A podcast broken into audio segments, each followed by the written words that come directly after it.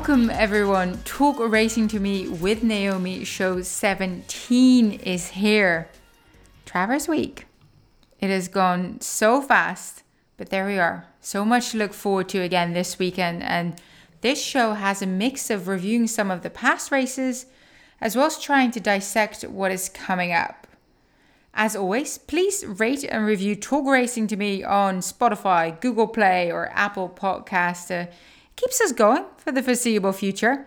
And of course, check out all the action on the In the Money feed, which includes Matt Bernier's new show and an exciting new JK Plus One with nobody less than Bob Baffert. I mean, whew, guys, come on. I really feel like if you haven't listened to this show yet, you need to go and have a listen because this this is quite quite the episode coming up there. I myself have two guests this week, of which one of them is a recurring one, namely now grade one winning trainer Jack Sisterson. He was on the show last week. We mentioned three of his horses, two won, and one got beaten by a nose, nearly making it a grade one double on the day for the young Englishman. I won't spoil all the fun by telling you everything, but he very openly discusses his runners, their targets, as well as his experience training for Calumet Farm, and the unfortunate reason he couldn't be present for his first ever Grade 1 win. My second guest is a man most of you know very well, or at least are able to recognize his voice with relative ease. In the money host Peter Thomas Fornatale, who I joined at Brentwood across from Saratoga Racecourse for some cocktails and pizza. We orchestrated quite a nice little exchange with me appearing on his Brentwood show and him sharing his opinion on the three grade run races coming up this weekend the ballerina for three year olds and upwards, fillies and mares over seven furlong, the test for three year old ladies over seven furlongs, and the Travers D feature of the weekend over a mile and a quarter for three year olds. Without further ado, I'm throwing it back to myself but chatting with my first guest, trainer of personal ensign winner Vexatious, Jack Sisterson. Jack, we got the chance to chat last Tuesday, and now you're back on the show. I, I couldn't resist a, a follow up on the stellar weekend you've had. Uh, Vexatious, Lexitonian, and Everfast. We all discussed them, and they all ran their hearts out. So I'd love to start with your leading lady, Vexatious. I mean, you mentioned how much she thrives at Saratoga, and she she proved that again last Saturday. Incredible feat to best 2019 champion Old Dirt female Midnight Bisou. Quite the stretch duel. What was going through your mind at that point when they were going head to head? Um, you know, she, she had showed us signs with her previous race and her sort of rounding back to form that she was set to run a big race. And, you know, nine times out of ten I'm wrong, but she actually proved that um, we put her in the right spot on Saturday. And I think you hit the nail on the head, Naomi, saying she ran a hard out, and she really did. She really laid it down. And um, I thought if, thanks to Jose Lezcano, if she was in a good spot turning for home, we'd have a good chance to hit the board in a grade one, which that ultimately that was the goal to, because of a pedigree. Um, it was coming up a short field and would take. She was training extremely well. She she blossoms at Saratoga. Let's take a shot at the grade one to try and get grade one placing, just to enhance her her sort of value as a broodmare touch. And um, thanks again to Jose, put her in a good great spot, and turning for home, she sort of still had a head in front, and she was able to to stay competitive to the wire. I mean, were you? I know that you you weren't able to attend. Maybe we can quickly address that. You weren't able to attend here. Were you riding her home from your couch? Yeah, no, I was. Uh, I was actually um, during the day. I was in the barn all day. Um, I was at home, obviously, for the for the runner in California. But so at the three eights pole, when I think it was around about that stage in the in the race that Jose looked back, and at that point, I thought, well, he's obviously got a lot of horse still left so we might have a, a, a good chance, maybe to finish second. Who knows? Uh, so that's when I sort of gradually crept closer to the TV screen so I could see a bit closer and um, your heart starts racing a little bit faster and um, thankfully for us, she stuck her head in front of the wire and I went outside and you know, it was, it was during feed time, so there was a lot of guys in the barn and just thanked them and everything and didn't know it and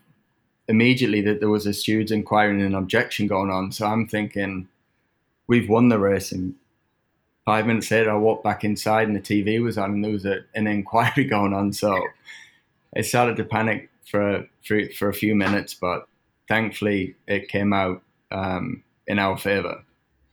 Did you get the chance to, to see the head on and did you think there was a chance that they were going to alter the result?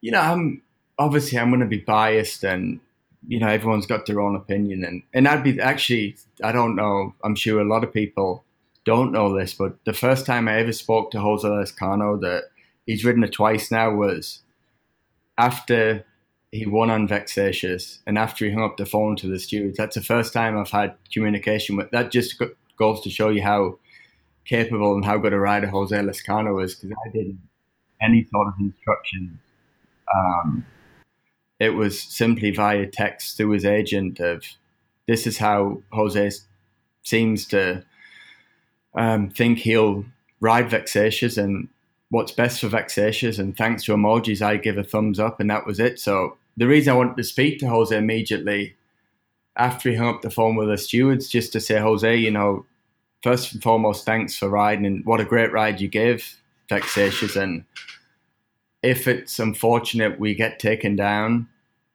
we'll still be happy to finish second, obviously to a champion in Mare and Midnight Bisou. And so I just wanted him him to have, you know, our confidence and, you know, thank him for, for the great ride. And to answer the question, Naomi, I didn't think she should have been brought down. And I people might think, well, he's he's going to say that, but I would be the first to admit if, you know, I thought she should have been taken down and I thought the correct decision was made, and I think if I felt vexatious or Jose did something, you know, it's in black and white. Yes, um, she did drift out and come over into to midnight Bisou. Was it enough, in my opinion, to get disqualified? In my opinion, no. Um, if she would have done more um, to sort of knock mid, midnight Bisou off stride and you know, cost her the win. I'd be the first to admit that. You know, we've I've been in many situations and been in sports environments where you know you got to put your hands up and say, you know what, I, w- I played soccer. I was I should have been sent off for that. So. Um, you know, it's easy to say after a win that, oh, if it would have went the other way, but I, we would have been the first to admit, you know, we wouldn't have been a sour loser because we would have been over the moon to finish second to her. So, um, but fast forward now, thankfully, it didn't. It went in our favor, and we get to celebrate, you know, Vexatious' success thanks to her. Great sportsmanship shown by you here. Um, I think I might be a little biased because I'm European, and I agreed that I didn't think there should be any change because there wasn't enough to say that it would have significantly altered the results. So in my opinion, it was the right decision as well. And of course, this is your first ever grade one win. How much does this mean to you? You know, it's it's it's unfortunate because it's obviously the spotlight goes to the person's name in the program, which is obviously mine. But there's so much that goes on behind the scenes, and I've got hundreds of people to thank for allowing me to be in that position. So I don't really want to.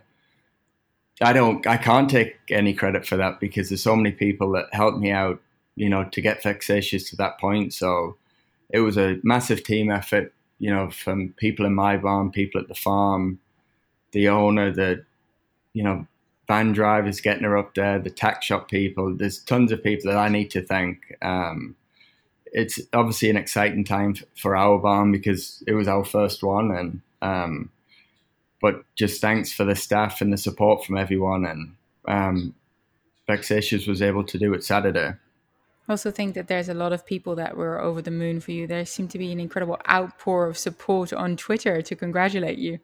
Yeah, there was, and you know, it's the text messages I got from, you know, my old boss Doug, he texts whether it's Saratoga or whether it's Belterra Park we have run, he's always following and saying congratulations. But you know, people like Todd Play, even Steve Asmussen texts me twice, congratulate. He obviously finished second, but people like Steve and Todd Pletcher, Graham Motion, Jimmy Jerkens, Brendan Walsh, who's tons of Dan Blacker, Simon Callaghan in California. I had numerous, you know, other trainers that would compete against me, but at the same time congratulate me. So it was the support is. I'm very grateful for that and thankful, and it just I suppose goes to show you how great the industry can be and much deserved for all your hard work. And what did jockey, Jose Lezcano, and your assistant trainer Mike tell you afterwards? Uh, how is she doing? She's doing great. You know, again, it goes back to how well she she enjoy, enjoys being up there at Saratoga. And Mark, um, Mark um, sent me a picture right after the race, and she was at the front of a stall with her ears pricked and if she could talk, she would have said, "I'm happy and proud of myself." So, um, from a body language standpoint, she was extremely happy after the race, and she come continues to be happy and healthy as we as we speak. That's great to hear. And what are your, your plans moving forwards? It's a winning you're in for the Breeders' Cup Distaff, so I'm assuming you are heading there with her. I mean, it's home home track for you, Kentucky based. Yeah. Um, obviously, definitely, we've got the the goal of the Breeders' Cup penciled in, and um, for the time being, she'll stay in Saratoga. Um, she enjoys it up there, and why take her out of her happy stage at the moment? So we'll allow Vexatious to continue to be happy and train at Saratoga, and um, obviously, the most logic spot would be the the spinster month before Zapret here at um, Keeneland, but we won't make any hasty decisions right now. But if I had to pick that pick a spot, it would be the the spinster leading up to the Breeders' Cup Distaff. But I know you've got the Beldame at Belmont, which we won't rule out. So we've got a couple of options for her for one more race before the Breeders' Cup. It'd be exciting to see where she goes next. This was also a first personal ensign win for Calumet Farm, a farm with an incredible racing history, including two Triple Crown winners, a Whirlaway and Citation. What was their reaction? I'm assuming Mr. Kelly was over the moon. He was, you know, I think he called about 15 times on Saturday. Um, and I actually made a, a joke to him. I said, Oh, Mr. Kelly, we should try and do this for a living. It makes, and he started to laugh, and he got a kick out of it. If only it was that easy, you know, because right after Everfast won, and he called right after that, and we both were just sort of giggling away with joy. And it was, if only it was that easy, and everyone knows how difficult it can be, but it was sort of our, our that moment, and things went our way. And, you know, Mr. Kelly, the whole farm, the, the, the text messages I got from, you know, there's different divisions of mayor divisions, yearling divisions, you know, rehab, all the guys there that people don't see what goes on behind the scenes that they sort of get these homebreds over to me and you know to the races and you know the farm manager Eddie everyone it was just a real big team effort and fingers crossed they're still enjoying it to this day. It seems like such a feel good story and maybe this is a good timing to quickly chat about the reason why you weren't able to attend Saratoga to be there for your first grade one because Unfortunately, you've had some back issues. Would you be able to explain to us what has been going on and how are you feeling now? Yeah, feeling much better, thanks. But at one point, I thought, where does the future lie? That I was very immobile at one point because if I have a herniated disc and I've never experienced I had any back problems before, and it started with a a sort of minor thing, and that gradually got worse and you know, numerous MRIs and scans and X-rays, and resulted in that herniated disc. But um, at least I can look back and you know, say I lived, you know, through that, and you know, you feel for for people that that go through that because it is very painful. But you know, thankfully it's behind me. You look forward, and there's a lot. You know, especially during this time, there's a lot more people in worse shape than I am at the moment. So I'm thankful. You know, it wasn't too bad, and I was able to get through that. And you are able to move around a little bit more freely now? Now I am. I mean, at one point, I couldn't really drive and sit. I had to either stand or lay down. So, like we chatted before, I couldn't make it to Saratoga because I couldn't.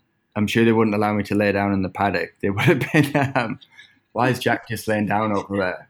But I'm under strict doctors and doctors' orders, and they require me to lay down or stand up as much as possible. So that's what I'm um, doing at the moment. I was saying before, there's enough space in the paddock now to create a little bed for you. I know. It just wheeljack around now. That's um, but yeah, I should be able to in a week or so be able to get, you know, back out traveling and back to the usual routine. Well, that'd be nice because I know you still have a, a, few horses here at Saratoga and a few penciled in for some of the big races. Love to segue into Everfast winning the race, the allowance straight after a vexatious one. Uh, it, I mean, the day was just getting better and better for you, wasn't it?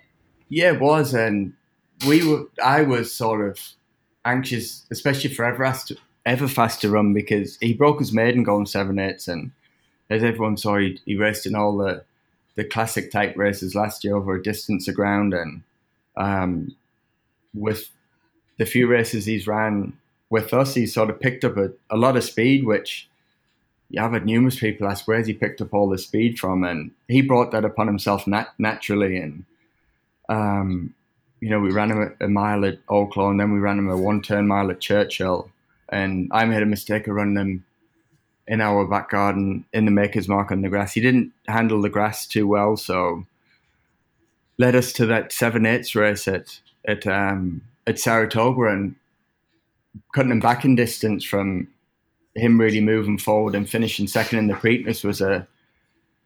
I was curious to see how he'd handle it. He handled it extremely well, and Joel was very happy with him. And um, timing wise, he was perfect because obviously the the Forego now.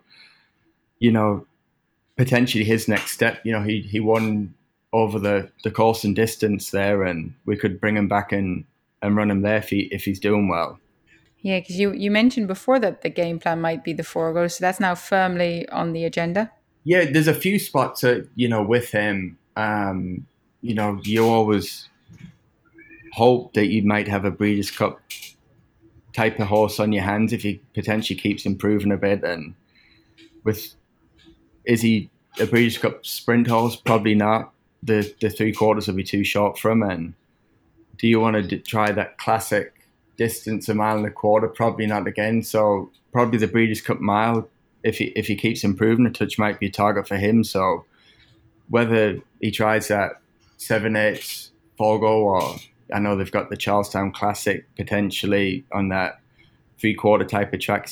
Everfast is not the biggest type of horse, and with him being athletic and sort of nimble, he might suit for a track like that. So um, there's a couple of options for him, but definitely the Forego's def- definitely at the moment top on top on the, his radar right now. You told me a little earlier that you might have a few horses that could be pointing towards this seven furlong uh, contest. Would you mind sharing with us who else you'd have in mind? Obviously, I know Lexitonian didn't have a great experience there at Saratoga in the gate, but he bounced back with a respectable effort in the Bing Crosby, and it seems like seven eights is could be his ideal tailor-made trip there. Um, it's either the the Forego with him or back out to Del Mar for the Bing Crosby, but it's slightly enticing. The Forego been a Grade One over the Grade Two race, so um, with him being a son of Speightstown and trying to get a Grade One win in him, um, could be appealing for his sort of career once he retires. So we have Lexitonian possibly and a horse that Kiaran McLaughlin used to have, True Timber, that um, ran in a competitive allowance race at Keeneland going six and a half, and he, he ran a respectable third. And end of year goal for him is the Carter at Aqueduct, which he ran well in um, last year. So it's finding stepping stone for him to progress distance wise to finally running the, the Carter at the end of the year. So he's training great at the moment here at Keeneland and he seems to do well in New York. So we'll potentially pencil the Forego in for True Timber as well. Ah, well, you seem to have a, a fair few horses going well for you. And you mentioned Lexitonian. I mean, that was an incredible run. He nearly made it a grade one double for you on the day. Finished second by a nose in that Bing Crosby after uh, late scratching from the Alfred G. Vanderbilt, then traveling all the way across the country to the West Coast. I mean, what was your initial reaction to that race? Yeah, I mean, we were just over the moon with because I threw a lot of things at Lexitonian in a short period of time. Within that two weeks, he'd obviously at the beginning of the two weeks, he started at Keeneland. On that Monday, he shipped up to Saratoga. On the Saturday, we loaded him in the gate. He was scratched. Breezed him Sunday. Had to bring him back down to Keeneland because, unfortunately, Tex Sutton couldn't fly out of New York, so had to put him on a plane here in Kentucky. So, through a lot of traveling at, at the horse, and for him to overcome all that, he, he probably didn't have the best preps lead. He was fit and healthy and doing great, but from an ideal two to two weeks to a week out prepping whites for grade one, you wouldn't have shipped him up and down the east coast and across the the country. So he overcame all that to run a respectable second, and at the eighth pole, he started to pick up ground slightly, and I said to myself, surely this can't happen twice in one day, which it didn't, but we were happy just to see him finishing up strong in the race.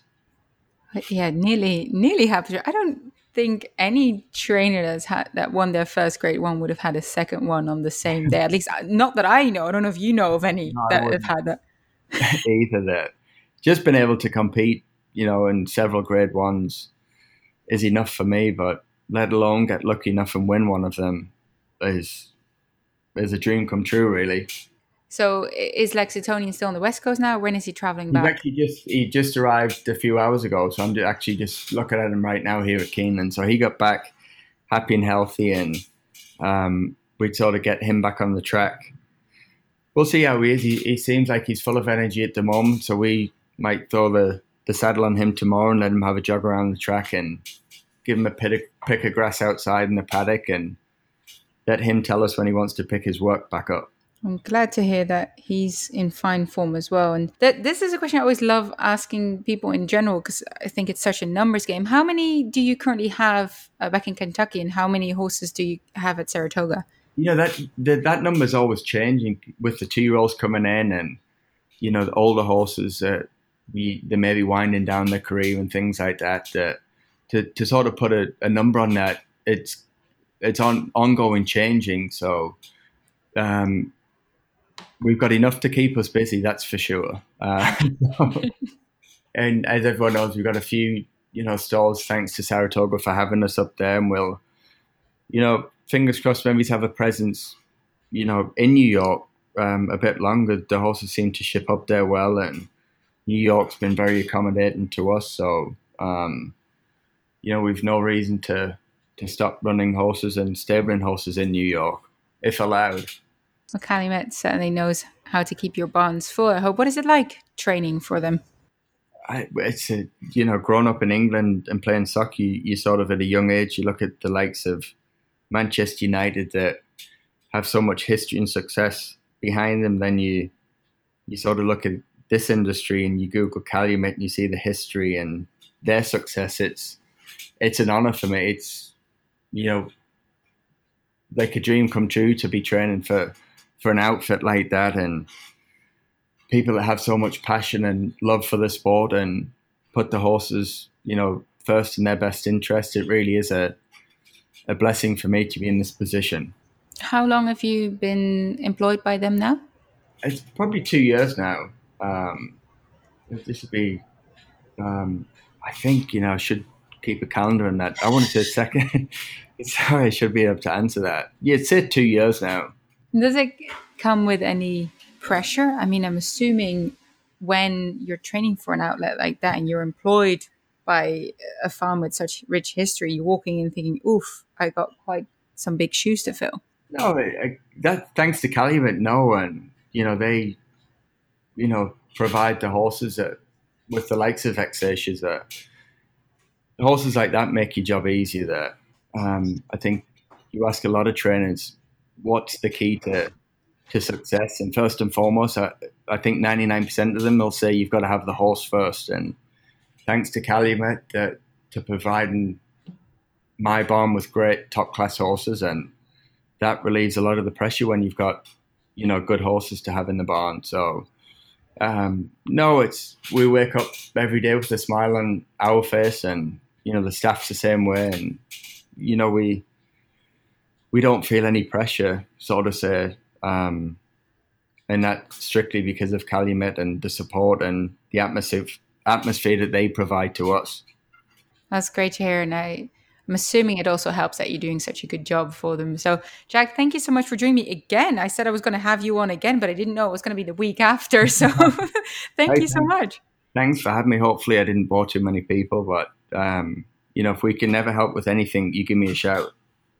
I'm pretty certain he didn't bore anyone. Great insight there, Jack. Thank you so much. Now, on to a man that needs no introduction whatsoever. Peter Thomas Fornatale was my analyst of the week to go over the grade one action at the spa. Live from Brentwood, Naomi Tucker and Pete Thomas Fornatale. Pete, I've never had you on before. I don't know how this is even a thing that the father, the co-founder of the In the Money Media Network, has never appeared on my podcast before. You're you're kind of right. I'm feeling a little like retroactively dissed or something. But I, but all that matters is we're here now. We're at the Brentwood, and we have PPs for the Travers. How exciting is this? Super exciting. It only took another four, five extra hours before the PPs came out. So we've been sitting here patiently waiting, drinking wine and eating pizza, as you can imagine. but they're finally out. We got a chance to look at him, and you're going to be my expert for today. And I'm going to run us through in the order of the races on the day. So we're going to start. We're just going to go over the Grade One action. We're going to start with the Ballerina, which is race seven. It's a winner you're in Breeders' Cup Filly and Mare Sprint Division race, uh, $300,000. Fillies and Mares, three year olds and upward. And the story of the race is, of course, Serengeti Empress drawing the number one post on the rail, the speedster for Tom Amoss. And I was saying to you before, is this going to be the race that JK loses his bet to Craig Bernard? I think it's a distinct possibility that JK, who after the Kentucky Oaks, uh, and maybe not the smartest move he ever made in his life, I can't. I was thinking it was a Breeders' Cup betting challenge entry they bet, but I think it was a I think it was the amount of the Kentucky Derby challenge, which I think was yeah, there's a reasonable amount of jelly beans on the line here. He may be okay. Here's the thing. I mean, she makes the the you said it off air. The old Serengeti Empress wins, and you know we saw the form that she's had at this uh, at this racetrack over this course of distance, and it's stellar. It's Grade One winning form, but the last races are bad enough, and there's enough speed in here that uh, I'm sure he's going to be white knuckling J.K. during this race, but I think he might get away with it. Well, for his sake, I hope he will. And of course, last year in this race, she ran a very game second to Covfefe. Still don't know how anyone else pronounces that, but that's how I pronounce it. That's right who then became the 2019 champion. Was it three year old filly and sprint? I believe she got two awards last year. That would be the logical two. So there we are. It was a very, very good race, but as you hinted at, she hasn't been that strong lately. Sorry, Tom Amoss, we all love you, but she just hasn't been back to her best. So, which other way do you look in this race? I'm interested in Bellafina right back. I, she's one that I've I've sort of gone back and forth with. I've been in her camp. I've been against her at, at various times, and while she hasn't in figure terms run her best races this year, I think she's run pretty well. And I think she's gonna get a good trip, stalking presumably just off of Serengeti Empress. And I think she's another one who has a chance to to to get back to something like her best after being sort of uh, progressing back in her form and I think she's going to take a lot of beating. I mean, I think it's going to be interesting to see how they bet in here. It would make sense to me if Bellafina were the favorite with Serengeti uh, a tight second choice, but I think Bellafina is going to have enough to, uh, to, to get it done in this spot, and it's going to be interesting to see what happens with uh, with this pace scenario. You know, you got so much so much speed in here, and looking at running styles and looking at uh, pace figures, I can come up with a few different scenarios. I definitely want to spend more time. We're recording this Wednesday night. I want to spend more time like really grinding on trying to design this race. But my gut tells me Bellafina is going to get the best trip, and and I think she's heading back in the right direction. Bellafina jumping from gate four and looking through these PPs. We also have come dancing in here, who was in 2019 the winner of the ballerina. But it seems to be a theme looking at these fillies that they've all been very good on their day, but lately the last two races haven't been as strong. I would agree with that. I think Come Dancing still has to show that she's still what she was in the past. I mean, she's now out of the, you know, the, the Lukas experiment behind her, back in the barn of Carlos Martin where she had the best form. But the last race was just just okay. I mean, I just I just don't know how strong that vagrancy really was. You do also a victim of love from there reopposing, and I just feel like either Serengeti Empress or Bellafina are gonna are, are likely to to step back up and uh, and and I think she's going to find come dancing might find this a little tricky. Be a great story if she won though. She obviously does like it around here, and, and be a, a great win for Carlos Martin. I'd love to see these very high class fillies step back to their best. I think that would make for a wonderful renewal of this race. So just getting back to Serengeti Empress before we move on, do you think that the inside draw on the rail is a negative for her? I don't.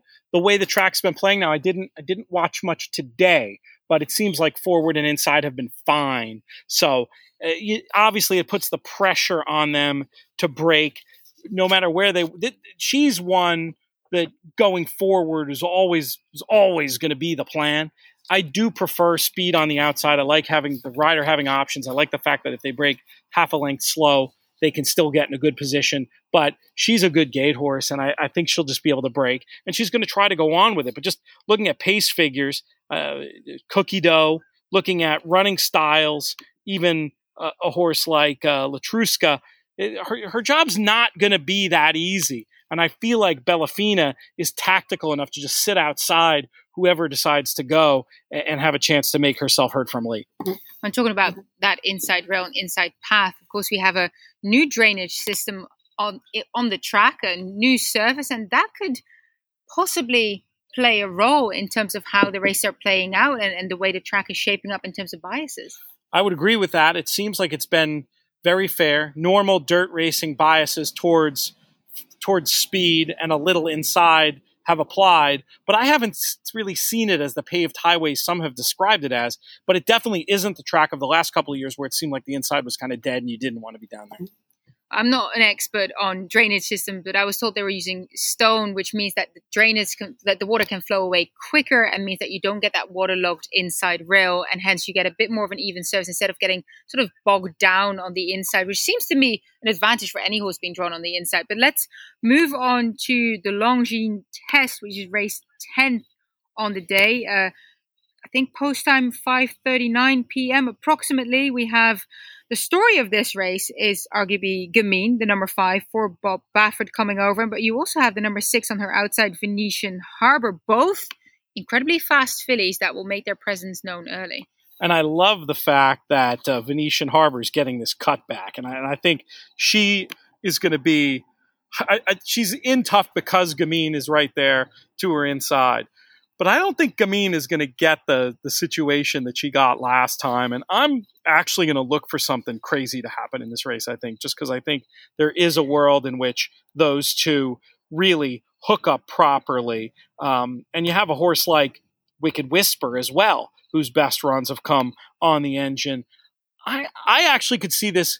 I mean, Gamine, just looking at final figures, obviously has the strongest ones there's going to be plenty of Gamine on my tickets, but I'm going to leave open the possibility and may even go a little crazy and, and, and pick a horse like Mrs. Danvers on top, who does not fit on figures. Make no mistake, does not fit on figures. But I've seen this movie before, and, and you know, in in the past with Shug and, and his patient hands, and having fillies who can really come on leaps and bounds. But the main thing is pace scenarios are the thing that can make slower horses beat faster horses. And if Gamine and Venetian Harbor and Wicked Whisper turn this into some crazy ta- t- test, as as as a, you know, no pun intended, that Mrs. Danvers could be running on through the lane and and and maybe at least get second at what should be. I mean, it's such a short field.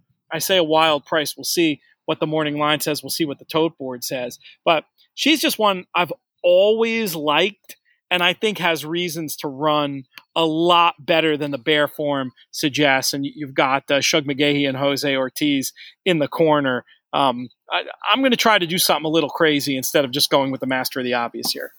I like the gutsy move there. Of course, Shug McGaughey won this race twice in 1983 and 1991. Now, there's very rarely a grade one race at the spa that Shug hasn't won. Every time I look up the figures, he would at least have one win or more. So he has experience with all of them. Of course, Jose Ortiz has been riding the lights out. He's sort of been ding donging with his brother for the Saratoga title thus far.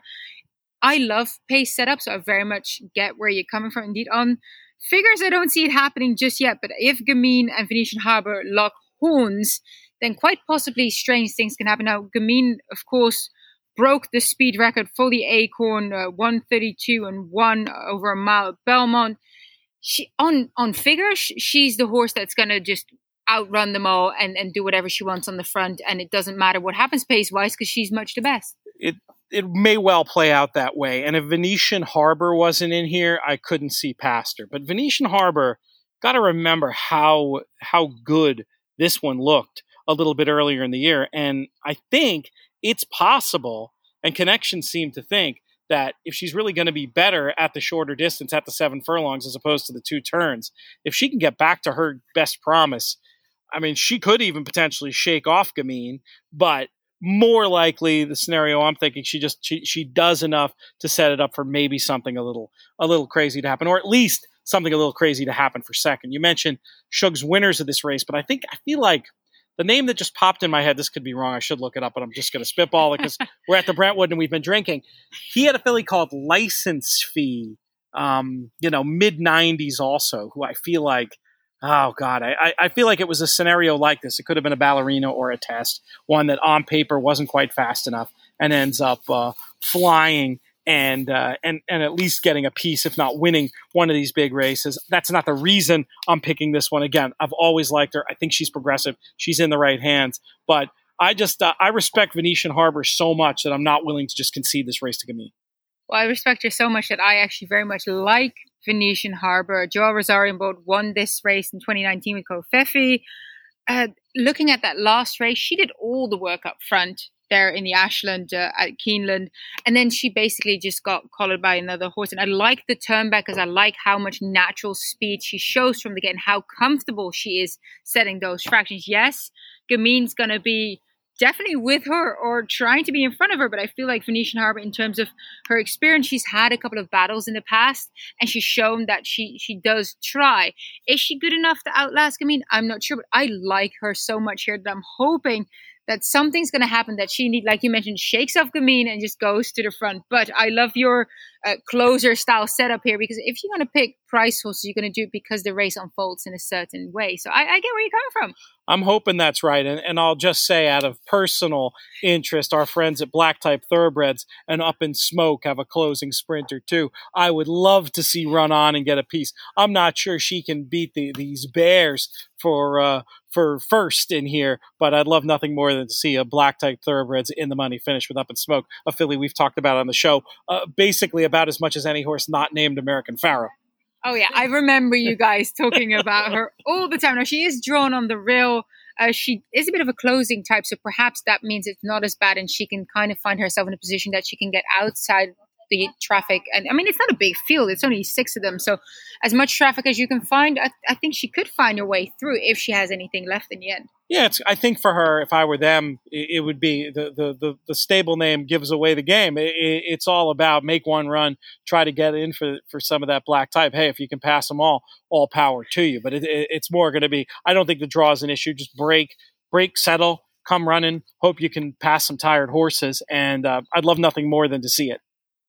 I'm very much looking forward to that race. But let's move on to the day's feature, the Run Happy Travers. I need to keep telling myself to call it Run Happy because I was interviewing some of the trainers, uh, like I mentioned on your podcast earlier, I was interviewing some of the connections earlier at the draw, and it is the Run Happy Travers, and I keep calling it the Travers. So the Run Happy Travers, guys. If you didn't, you got to oblige those yet. sponsors. You know, we you hear it on these airwaves all the time. You got to give those sponsors propers.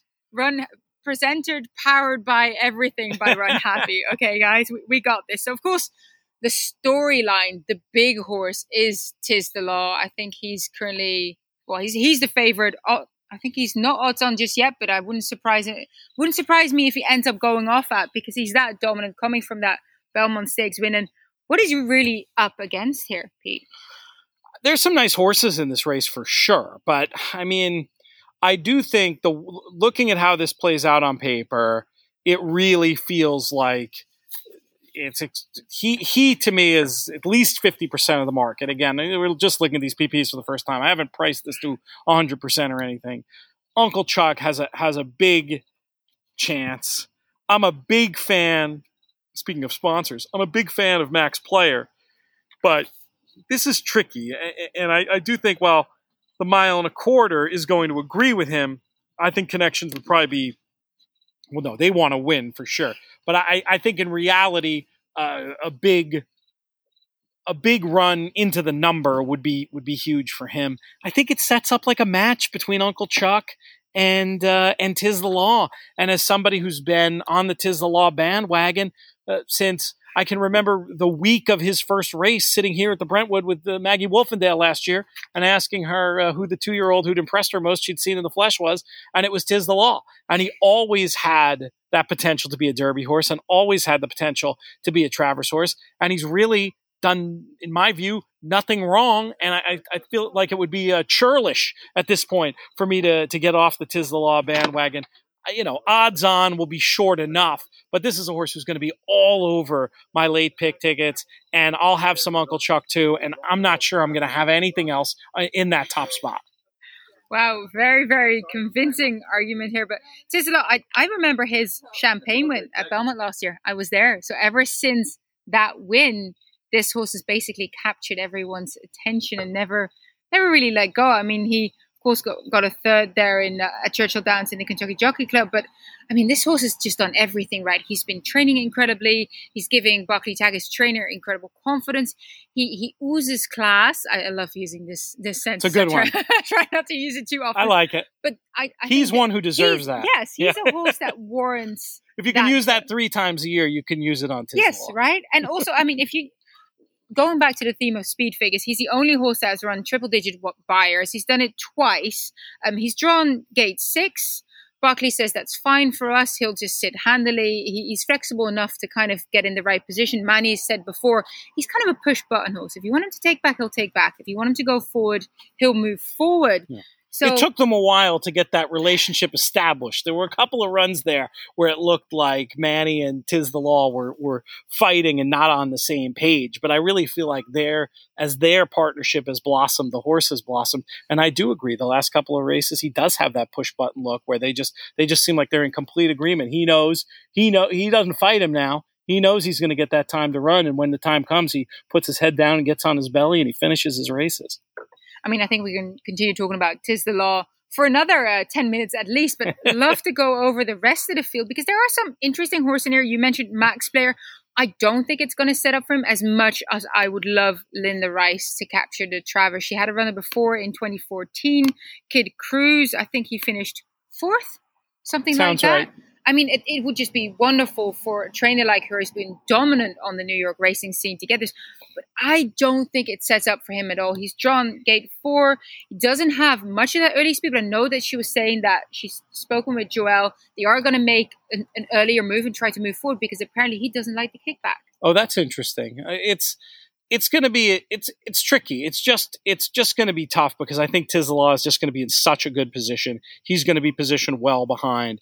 I think it would take Tiz the Law doing something wrong for Max Player to be able to win. But again, I think he's a horse who could who will come running. He shapes like a horse who's going to love the mile and a quarter, and and I think he'll be heard from late. And and a run in the number would be no surprise. I just the way I'm seeing the race in my early reckoning, um, in my mind's eye. I see these scenarios that could favor Uncle Chuck. I see these scenarios that could favor Tiz the Law, and I feel like he just he's going to need a lot to go right to get to the winner's circle. But I think he'll give a good account of himself and go on to the Kentucky Derby as a as an interesting sleeper. Um, and I think in a race with a proper meltdown, I feel like he could win. I, I have to agree with you there. I don't see the majority of the, the first two three scenarios that come up, come up to mind to me don't include Max Player winning because I just don't think it sets up for him. I'd love to move on to the horse on the inside of Max Player, Uncle Chuck, the West Coast Raider for Hall of Famer Bob Baffert, who is going to be the main speed in this race, or at least it seems on paper that he likes to move forward. And I mean, on the West Coast, it's speed, speed, and speed. And, and Baffert mentioned before the talent is there, perhaps a lack of experience, only ran twice, unbeaten in two, but really shown that he has the capabilities of just running his race and, and continuing on the front. And Bob Baffert won about three Travers, Arrogate, West Coast, and Point Given. I think he knows uh, what to do to get them right and peaking here at the Spa. Point Given, that was a fun summer up here back in the day. I think that was 2001. Um, but obviously, he's had success a lot more recently than that. This horse just, you know, the potential is is is limitless, and I don't think he needs the lead. I, looking at pace figures, it, it, it's possible somebody else is going to go on a mission, but he's certainly going to be forward. He's settled enough. He doesn't. He just doesn't vibe need the lead to me at all. And he also looks like a horse just from the way he's finished out his races, widening margins in the stretch each time. That the mile and a quarter should be well within his scope. But I mean, I also think this is his third lifetime start, and he's going against a gorilla in Tiz the Law. He'd run a really good race to be a, to, you know, he's a good second to Tiz the Law. That's just a that's just a massive effort, and he's going to be a strong second choice again, I can see the scenarios where he, I agree that he will be, I don't know if he'll be the main speed early, but I think he will be the best of speed. I think he'll be found vulnerable late to Tiz the Law, but he could also keep going. I guess I'm, I'm, I'm making both sides of the same argument. He's logical, but I just like Tiz the Law that much more. Well, talking about gorillas, you mentioned Tisla. Tisla is not that big. More of a gorilla in the like uh, yeah, spiritual sense. I, I get it. He's, I absolutely get it. He's yeah. not that big. I've had the pleasure of seeing the majority of these horses in the flesh. That's one of the perks of working on the NYRA production team. I get to go and take footage of them in the morning. So I have seen Uncle Chuck at the Terra Nova barn. Uh, Jimmy Barnes traveled up with Uncle Chuck and Gamine. He's a nice, well-sized, good-looking horse. He is sort of your, your three year old man. Yeah, no in surprise. comparison in comparison with Tisdale, who's just a little bit smaller. But then again, size doesn't always mean that a horse can run fast because otherwise an elephant would outrun a cheetah, right? exactly. Or look at, you know, I know you like your jump racing too. You know, yes. you see some of those giant horses. They're they're they're beautiful, but they're not. You know, the, the USA Thoroughbred. They're they're it's trying to find that right blend of of speed and stamina. Tiz the Law to me. I mean, he just I guess we don't know. We don't know that he's going to love a mile and a quarter, but doesn't he just feel like a horse who's going to love a mile and a quarter just well, from he how he runs? He looks comfortable enough in, in his races, but also if you look at his works, we were talking about the gallop out before. If Heather Smullen, who niece of Robin Smullen, longtime assistant to Barclay Tagg, if she would have led him, he would have galloped out for another lap last time out. But she said, "Hold on, boy, you've done enough. Let's, you know, let's go back to the barn. You need your rest." This horse definitely, I think, can see out, see out the mile and a quarter with ease. But I'd love to also mention a horse that is drawn on the outside, is not the Chad Brown horse, because everyone seems to go and point to Country Grammar, who's on the inside gate too. I want to talk about Carrot Caro, who ran in the same race as Country Grammar in the Peter Pan. They ran a 1 2, Country Grammar won.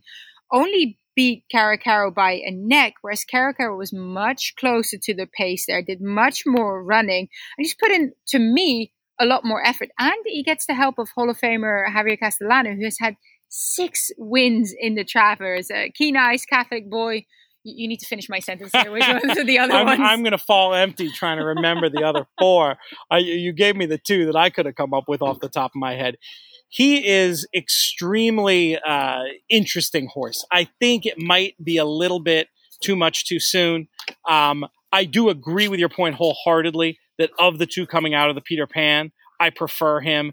And he's another horse I think is an interesting prospect to run into the number. But I, I think ultimately is going to just find this task a little bit too tough between the between the top two in the market. I just again, I just think it's going to be it, it's hard for me to see it's hard for me to see one of them not winning. I could see something going amiss and and one of them running out, but I feel like one of them or the other one is going to win. But I, but I do think that's good analysis of the Peter Pan and which horse I'd expect to do better. And if you could get a head to head wager on those two, I think you'd be getting odds and, and also the best of it.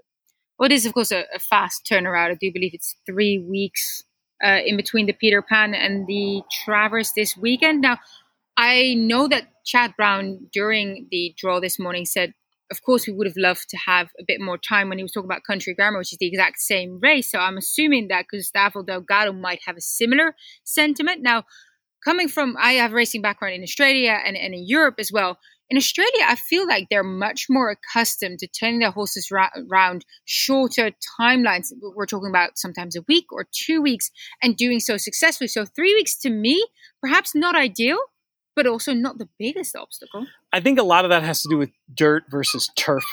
I think that with turf racing and the dynamics they are in, it's easier to come back. I think with modern trainers, especially those like Chad, who definitely um, train with the idea of peak efforts taking something out of horses, and I presume use a, a product like the sheets to help them uh, manage their horses, which are uh, typically lean towards more spacing between races. But I do think the attritional fast early nature of dirt racing does make it a little bit more of a concern. It's nothing crazy though. That's not why I'm against uh, those horses.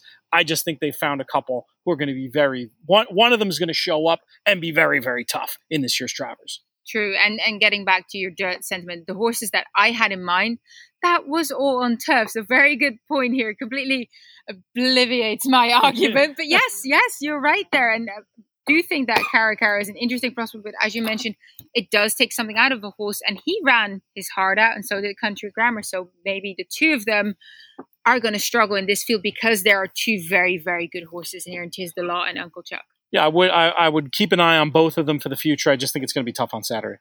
Absolutely. Well, Pete, I think uh, I've kept you long enough. We've been sitting here for quite a while. Uh, the sun has gone down, and uh, I feel like we have to wrap this up. But it's quite the weekend coming up. Where are you going to watch the races from? It's a great question. I'm not on TV this weekend for some for whatever reason. Sky haven't asked me, so uh, a friend invited me to a porch party.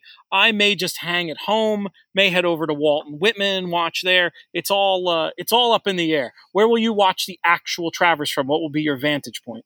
Ooh, if I get the chance to escape the trader or whatever I'm busy with, I love to just go to the rail possibly half a furlong before the line and to stand there. Funnily enough, when I did that for the personal ensign, that's where Steve Asmussen was, that's where George Weaver was, that's where everyone seems to be. So it's it's funny that we're all still spreading out and everyone's sort of privately watching these races, but that, that's that's what I would do. Sounds like a good vantage point. Well, Pete, thank you so much. I'm glad I finally got you on the show. I am very appreciative of the opportunity. Anytime you're hard up for a guest, you know where to find me. One of the founding fathers gracing the Talk Racing to Me with Naomi podcast. It was a fun night and we got to chat plenty about the racing action past and future. I might get lucky and watch the Travers from the rail on Saturday. Where will you be watching it from? Let me know on Twitter. See you next week. So much more fun stuff in store for you. I promise.